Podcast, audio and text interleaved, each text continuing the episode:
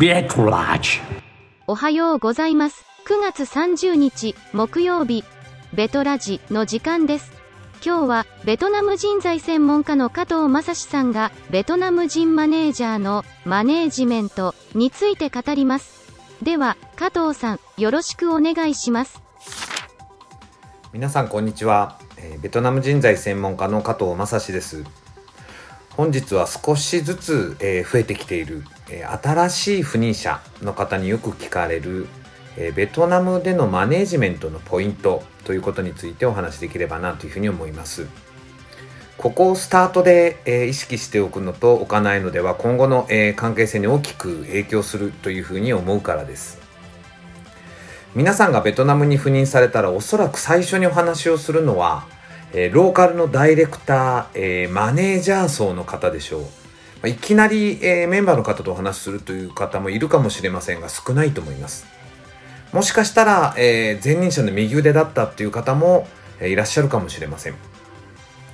ベトナムでの、えーマネジメントのポイントで、えー欠かせないのがまず、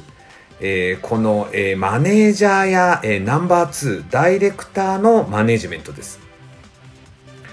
えー新人赴任者というのは、えーもちろん、えーキャリアもあるしミッションも違うエド、えー業務通常業務自体ではまだまだ不慣れな点もあるので、えマネージャー、えローカルのマネージャーや、えダイレクター陣というところに頼らざるを得ません。加えてベトナムの人材マーケットは、えマネージャー、えというこうマネージャー層以上の採用難というのがずっと続いています、え前任者からもしかしたら、えーお話も聞いてるかもしれません。せっかく労力をかけて採用したのだから、えー頑張ってほしいし、えー本当に信頼したい。前任者から引き続き、えいるんだから大丈夫だろうと思う気持ちもわかりますが、え信頼していたマネージャーに裏切られたという相談も、え少なくありません、え会社の売り上げが落ちてきた。メンバー全体の士気がない、え退職者が増えてきた。というところで、えーローカルの経営ボードメンバーとミーティングをしたら、えー実は、えーナンバー2やダイレクターが元凶だったというホラーのようなケースもあります。まず、えーそういった時のポイントなんですが、えー大切なことはメンバーとの関係性をじっくり、えー観察してみてください。具体的に言いますとマネージャーと話をしてる時のメンバーの顔をチェックしてみてください。日本人よりもオープンで素直なメンバーが多いですので、えー表情や、えー態度から読み取りやすいです。うまく機能している時関係性が非常に良好な時っていうのはもちろん良好ですし、えー自分と話をする時と態度も変わらなければとてもあのいいという状況だと思います、えー上司であるあなたとの接し方も全く、えー違う人がいるので両方とオープンに付き合っていけるのであれば仕事に好影響があります。次にメンバー視点のマネージャー評価というところを上手にヒアリングしてみてください。最も参考になるのは、えーメンバー視点の、えーマネージャーへの評価です。ただ当たり前ですが会議室に呼んでもこれは日本でも同じだと思います。絶対に、えー本音は聞けませんしえーあなたとメンバーが必要以上に直で、えーみんなの目の前で接するというのはマネージャーにとっても心地よくありません。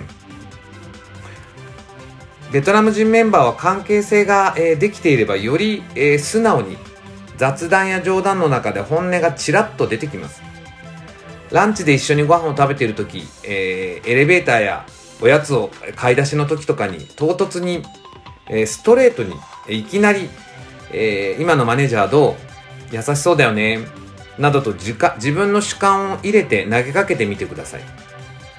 本当にあなたに、えー心を開いているメンバーであれば、えーまあ、いい返事本当にそう思うんであれば即答しますし少しでも悪い場合まず即答しません。うんそうみたいな反応があります。それを、えー確認しておきそれが数名続いたら、え何かのシグナルだと思ってもいいというふうに思います。そしてそこで、えそういった話を聞いた後に、えーいろいろあのお話をしてくれてありがとうフィードバックをしてくれてありがとうという感謝の言葉を伝えてください。こういった、えー会話を繰り返していくと、えー自分たちの意見を、えーちゃんと出してもいいんだ伝えてもいいんだという、え土壌の、え熟成にもなりますのでより情報も得やすくなります。こういった、えー自分以外の、えーセカンドオピニオンという情報を集めながらよりいい距離で、えー判断をしていくというところがマネジメントのまずポイントというふうに思います。本日のベトラジウィークリーは以上になります。最後まで聞いていただきありがとうございました。では来週月曜日にまたお会いしましょう。